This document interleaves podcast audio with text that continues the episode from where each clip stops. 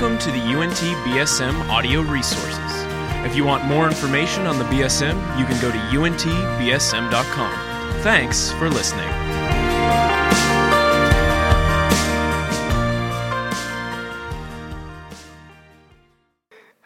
Well, I am excited to be here tonight um, to teach and to um, kind of walk us through Ephesians 4. Um, and so I want to mainly do, like, to teach this so that you're prepared to go in your connect groups and um, better understand it. Um, and so we will be looking at chapter 4 of Ephesians. Um, but before we do, I want to look back at kind of some of the context of the first part of this letter up to this point. So, Paul, who is writing this letter, um, is in prison and has been in prison during this whole time. Um, and he's writing this letter to the church in Ephesus. Um, and this church consisted both of Jews and Gentiles. And so Becca kind of talked about what Gentiles were, and Gentiles were anyone that were not Jews, so pretty much everybody else. Um, his goal in writing the letter was to exhort them to be unified, uh, to be a unified church amongst the division in their body.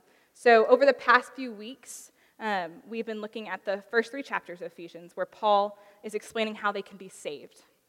And so he says in Ephesians 2, verses 8 through 10 For by grace you have been saved through faith, and this is not your own doing, it is the gift of God, not a result of works, so that no one may boast.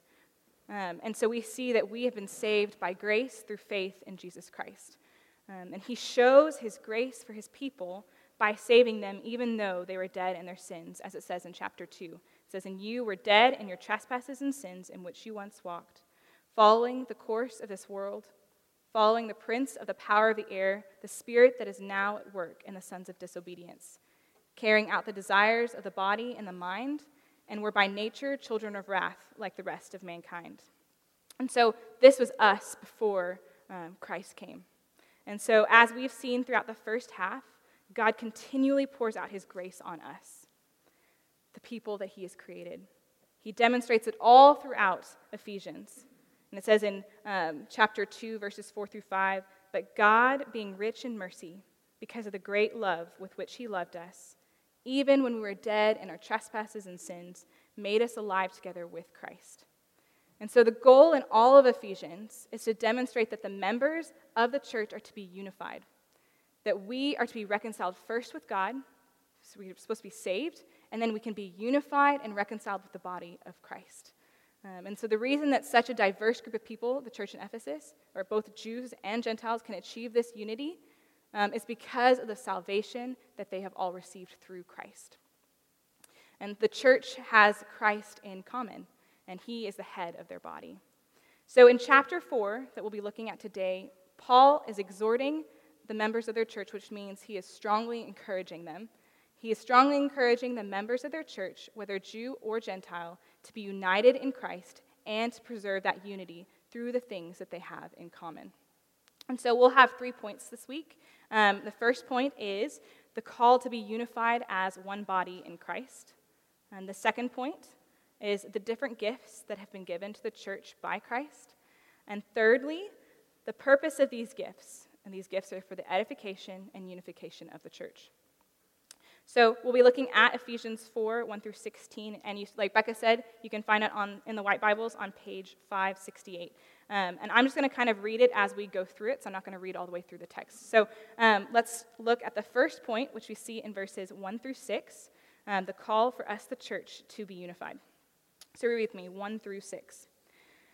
I, therefore, a prisoner for the Lord, urge you to walk in a manner worthy of the calling to which you have been called with all humility and gentleness, with patience, bearing with one another in love, eager to maintain the unity of the Spirit in the bond of peace.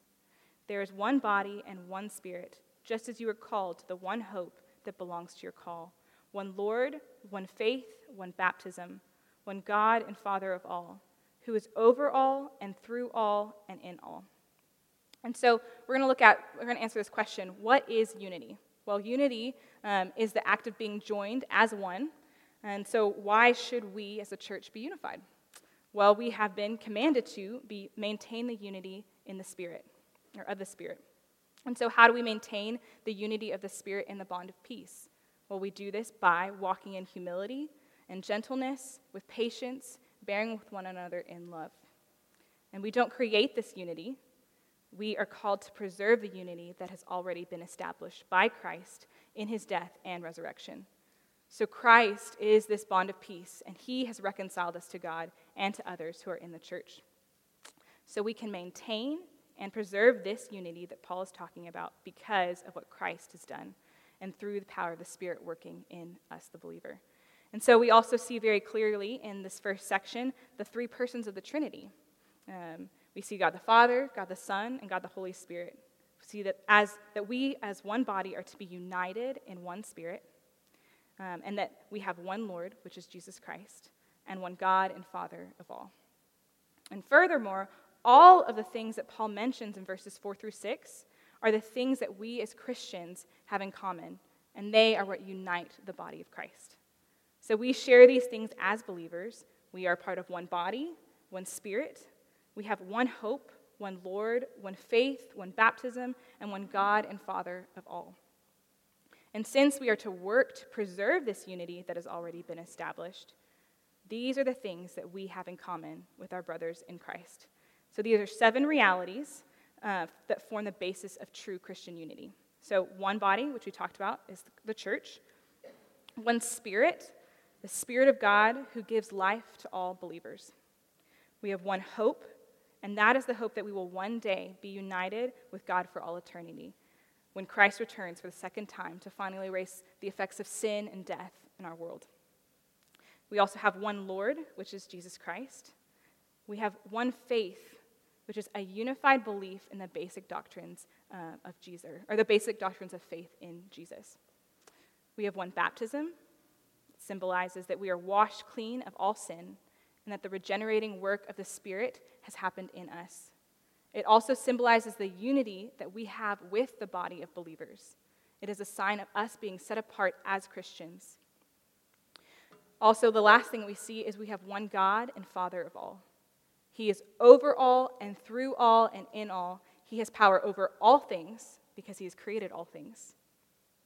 He is through all, meaning that he works through everything and uses them to accomplish his purposes. He is in all, meaning that his spirit is present in every believer, and he is present in all places at all times.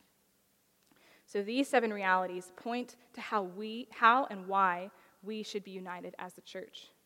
But Paul isn't quite done explaining this. He wants to further explain how we walk in unity with other brothers and sisters. So this brings us into our second point the different gifts that Paul has given, or that, not Paul, the different gifts that have been given to the church by Christ.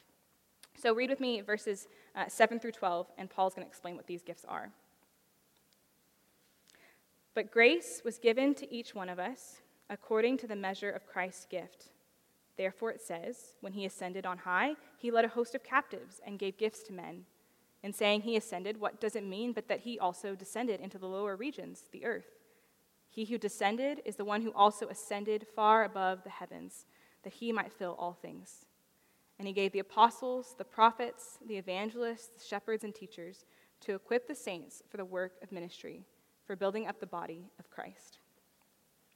And so we see in this section that God has given gifts according to the measure of Christ's gift, and they are to help us maintain unity in the body. So, what are those gifts? Well, he, we see in verses 11 through 12 that those gifts are specifically people whose main job is to equip the saints for the work of ministry, for building up the body. And so that would be the apostles, the prophets, evangelists, shepherds, and teachers. And we see that because Christ has descended, he has given us his spirit. And his spirit is the one who gives gifts to his church. And so these people whose job is to build up the church are given those giftings by the Spirit, since Christ is no longer on earth, but in heaven, seated at the right hand of God the Father. So we see that in John 14, verses 25 through 26, when he says, These things I have spoken to you while I am still with you. But the Helper, the Holy Spirit, whom the Father will send in my name, he will teach you all things and bring to your remembrance all that I have said to you. Um, and so we see that we all have been given grace according to the measure of Christ's gift. And that's in verses 7 through 8. So grace here refers not to, not to saving grace, but to grace given to serve the church. And he does not give us gifts according to our ability, but according to the measure of Christ's gift, which is the Holy Spirit. So there are two different gifts that he's talking about here in this, in this section.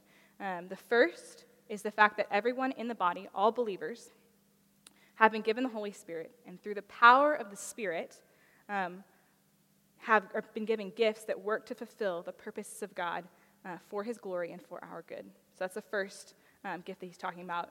And secondly, um, the second gift that he's talking about is that there are some people, uh, the gifts that he's talking about in verse 8, that he has specifically called and specially designed to serve the church and to aid in the growth of the body.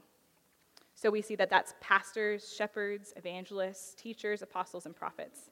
And to hold any of these positions in the church uh, requires us to be called to do so by Christ. And not just because we think it would be something cool to do, fun job.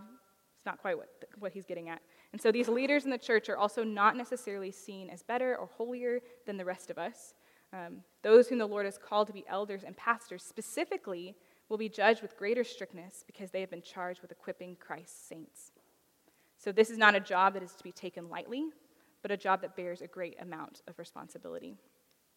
And so we see through verses 7 through 12 the faithfulness and grace of God and his giving us his son and then his spirit. And because God is so good and knows exactly what we need, um, he doesn't just stop there. He blesses us, the church, the body, with people he has specifically gifted to equip us, the saints, for the work of ministry. So we are those saints that he is talking about. So that ministry is going out and bringing others into his body. This leads to the building up of the body of Christ. And this is not talking about us individually, but about the body, the church. So we are called to be united. And this does not mean that we don't have individual giftings, like we talked about earlier. Um, but that we that these pastors and leaders in the church have been given to the body to build it up and we'll talk more about what that looks like in the next point uh, but before going into that i also wanted to kind of clarify verses 8 through 10 for you guys uh, in the context of this passage because it can kind of seem a little confusing so in verse 8 paul is quoting uh, psalm 68 as a prophecy that the messiah christ uh, would ascend to heaven and triumph over demonic forces and so this is used to emphasize our triumphant Savior. And then in 9 and 10, this is pointing us to the fact that if Christ ascended to heaven, he must also have descended. It's a logical thing. Um, he must also have ascended or descended to earth. So when he descended, he took on the sins of his chosen people and bore the wrath of God for those sins by dying on the cross. And by his death and resurrection, he conquered death and sin and rose and ascended on high. This is the good news of the gospel that because of the great love that the Father had for the Son in the Spirit, he sought to share that love and unity with his creation, his people. And the greatest act of love that was demonstrated in God the Father, sending his Son to descend to earth, to become flesh, to die and ascend on high, conquering death and Satan for sinners. This is what Christians have in common with one another, that this is the, these are the gifts. This is what the gifts, these people that God has given the church, are here to remind us of and to help us be united in. And so we'll see that in our third point, it, has, it says that He gave the church these gifts for their edification and unity. So when it says in verse 1 that we are to walk in a manner worthy of the calling to which we have been called, that means that we are to walk in this unity that has already been established we are called to preserve that unity. That these people that God has given to the church are here to equip the saints and encourage unity in the body. That is the purpose of these gifts, these men and women. Back up to verses 11, we'll read and see, uh, we'll read back up to 11 and read all the way through 16. So read with me 11 through 16. Let me see if I can find it. Oh, and he gave the apostles, the prophets, the evangelists, the shepherds, and teachers to equip the saints for the work of ministry, for building up the body of Christ, until we all attain to the unity of the faith and of the knowledge of the Son of God, to mature manhood, to the measure of the stature of the fullness of Christ, so that we may no longer be children tossed to and fro by the waves and carried about by every wind of doctrine, by human cunning, by craftiness and deceitful schemes. Rather, speaking the truth in love, we are to grow up in every way into Him who is the head, into Christ, from whom the whole body, joined and held together by every joint with which it is equipped, when each part is working properly, makes the body grow so that it builds itself up in love. Um, and so we'll see in this third point um, that we've already touched on these gifts and what they do for the church. Uh, but now we're going to go into more depth on the purpose of these people in the church. So, the purpose of these people is to build up the body. So, what does it mean to build up the body? Well, it means to train and equip them for the work of ministry. And they do that, these men and women, these, they train us through preaching and proclaiming the word of God to their church body. And once the saints have been equipped with the word, those men and women then go out into the world and serve others and proclaim the gospel. This then leads to the body being built up both spiritually, the members growing in their faith, and in quantity, uh, the members inviting new brothers and sisters into this family, into this body of Christ. So, this is the purpose of the leaders Paul is talking about in verses 11 through 12. They are to teach the word of God, and God, God's word is what builds up the body, and we, as the body of Christ, then go and proclaim his word to the lost. And so we have these men um, in the church until we all attain to the unity of the faith and of the knowledge of the Son of God, until we attain mature manhood as we see perfectly in Christ.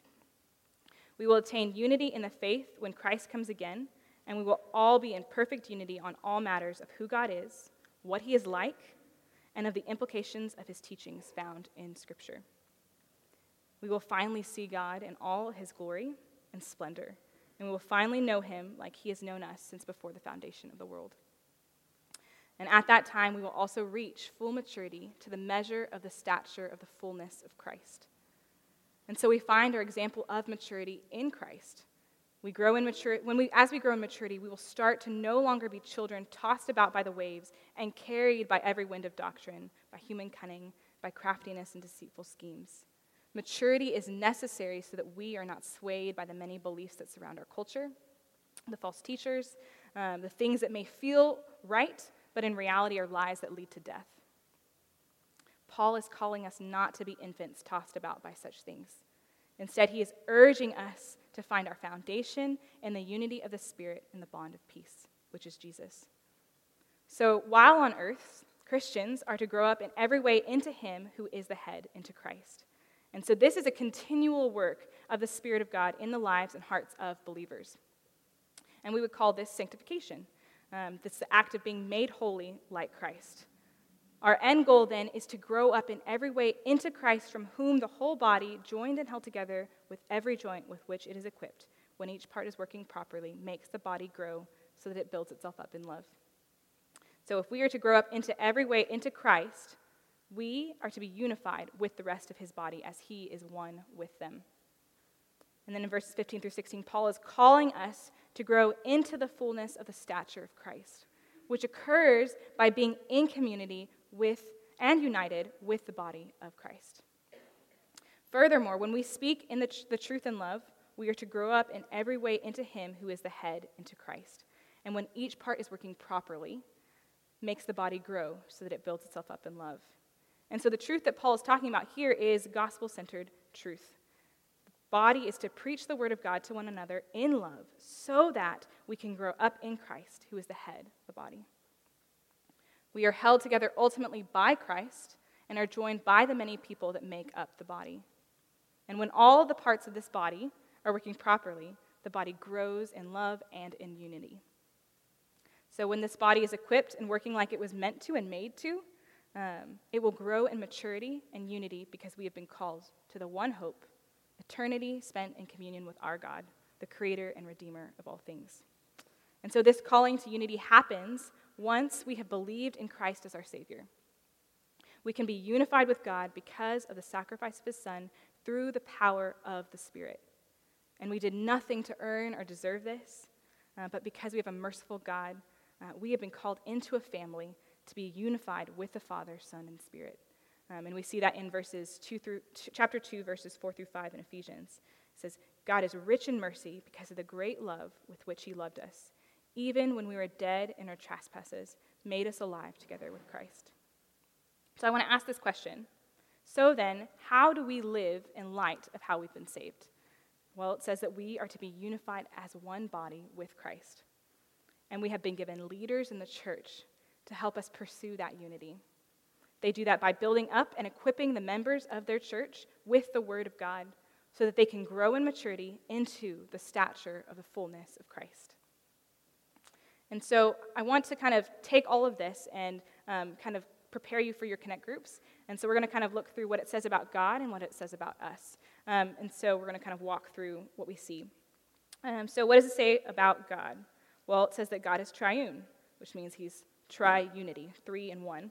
And this passage refers to one Spirit, which is the Spirit of God, one Lord, referring to Jesus, um, and one God and Father of all. Secondly, we see that God is over all and in all and through all. Uh, Christ ascended on high after having descended to earth in order that he might fill all things. The giver of spiritual gifts is the ascended Christ through the Holy Spirit. The knowledge of the Son of God brings maturity. He himself is our standard for maturity. Christ is the head of the body and is both the aim and source of our growth. And now we'll look at what it says about us. So it's talking about Paul, and he calls himself a prisoner for the Lord because he is imprisoned for the sake of the gospel as he's writing this letter. Um, as believers, we are to walk in a manner worthy of the calling to which we've been called, which is to walk in humility and gentleness, um, in patience, and in love. The Holy Spirit has unified all believers in Christ. We are called to maintain then and preserve this unity that has already been established for us through Christ. And then we looked at those seven realities um, that form the basis of true Christian unity, which is one body, one spirit, one hope, one Lord, one faith, one baptism, one God and Father of all. Grace has been given to every believer through Christ's gift, the Holy Spirit. And there are specific gifts that we talked about these apostles, prophets, evangelists, shepherds, and teachers that were given um, to equip all believers for the work of ministry. And our goal is to be unified in faith and in the knowledge of the Son of God to reach, mature, uh, to reach uh, maturity and look like Christ. And a result of that maturity is that we are not deceived any longer by these false doctrines and false teachers and human cunning and deceitful schemes. Um, instead, we help one another hold to what is true by speaking that truth in love. Um, and before we pray, I wanted to kind of give us some application of this text. So, first application is if you are a Christian, are you plugged into a church? Think about that. Why or why not? Well, as we have been reading this text, it should be even more convicting for us to see um, that as Christians, we are to be a part of the body, not just on Sundays, but actively serving and being equipped for the work of ministry. So, Paul is speaking to a church body here, the church in Ephesus. So, the best place that this can happen, this being equipped for the work of ministry, is in a local church. Um, number two, are you looking for a church where you can use your gifts to build up the body and be built up yourself? Are you seeking to be unified with God and with your local body? And for those of you plugged into a church, do you know what your gifts are? Uh, the best place that where we can truly discover our gifting is in the body, serving and pouring into others.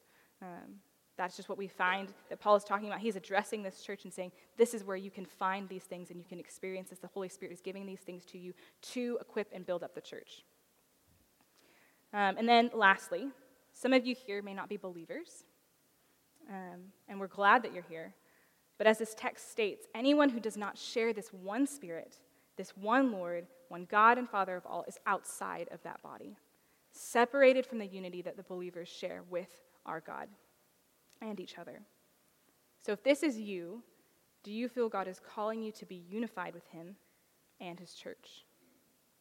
If so, please come talk to one of us on staff. We usually have name tags, sometimes we don't wear them. Um, but you can come talk to us on staff or talk to one of your Connect group leaders. Um, but we'd love to walk with you through this, what it looks like to be unified with God um, and with the church. Um, and so let me pray for us before we get into our Connect groups, and then I'll dismiss you for your Connect groups. Um, dear Heavenly Father,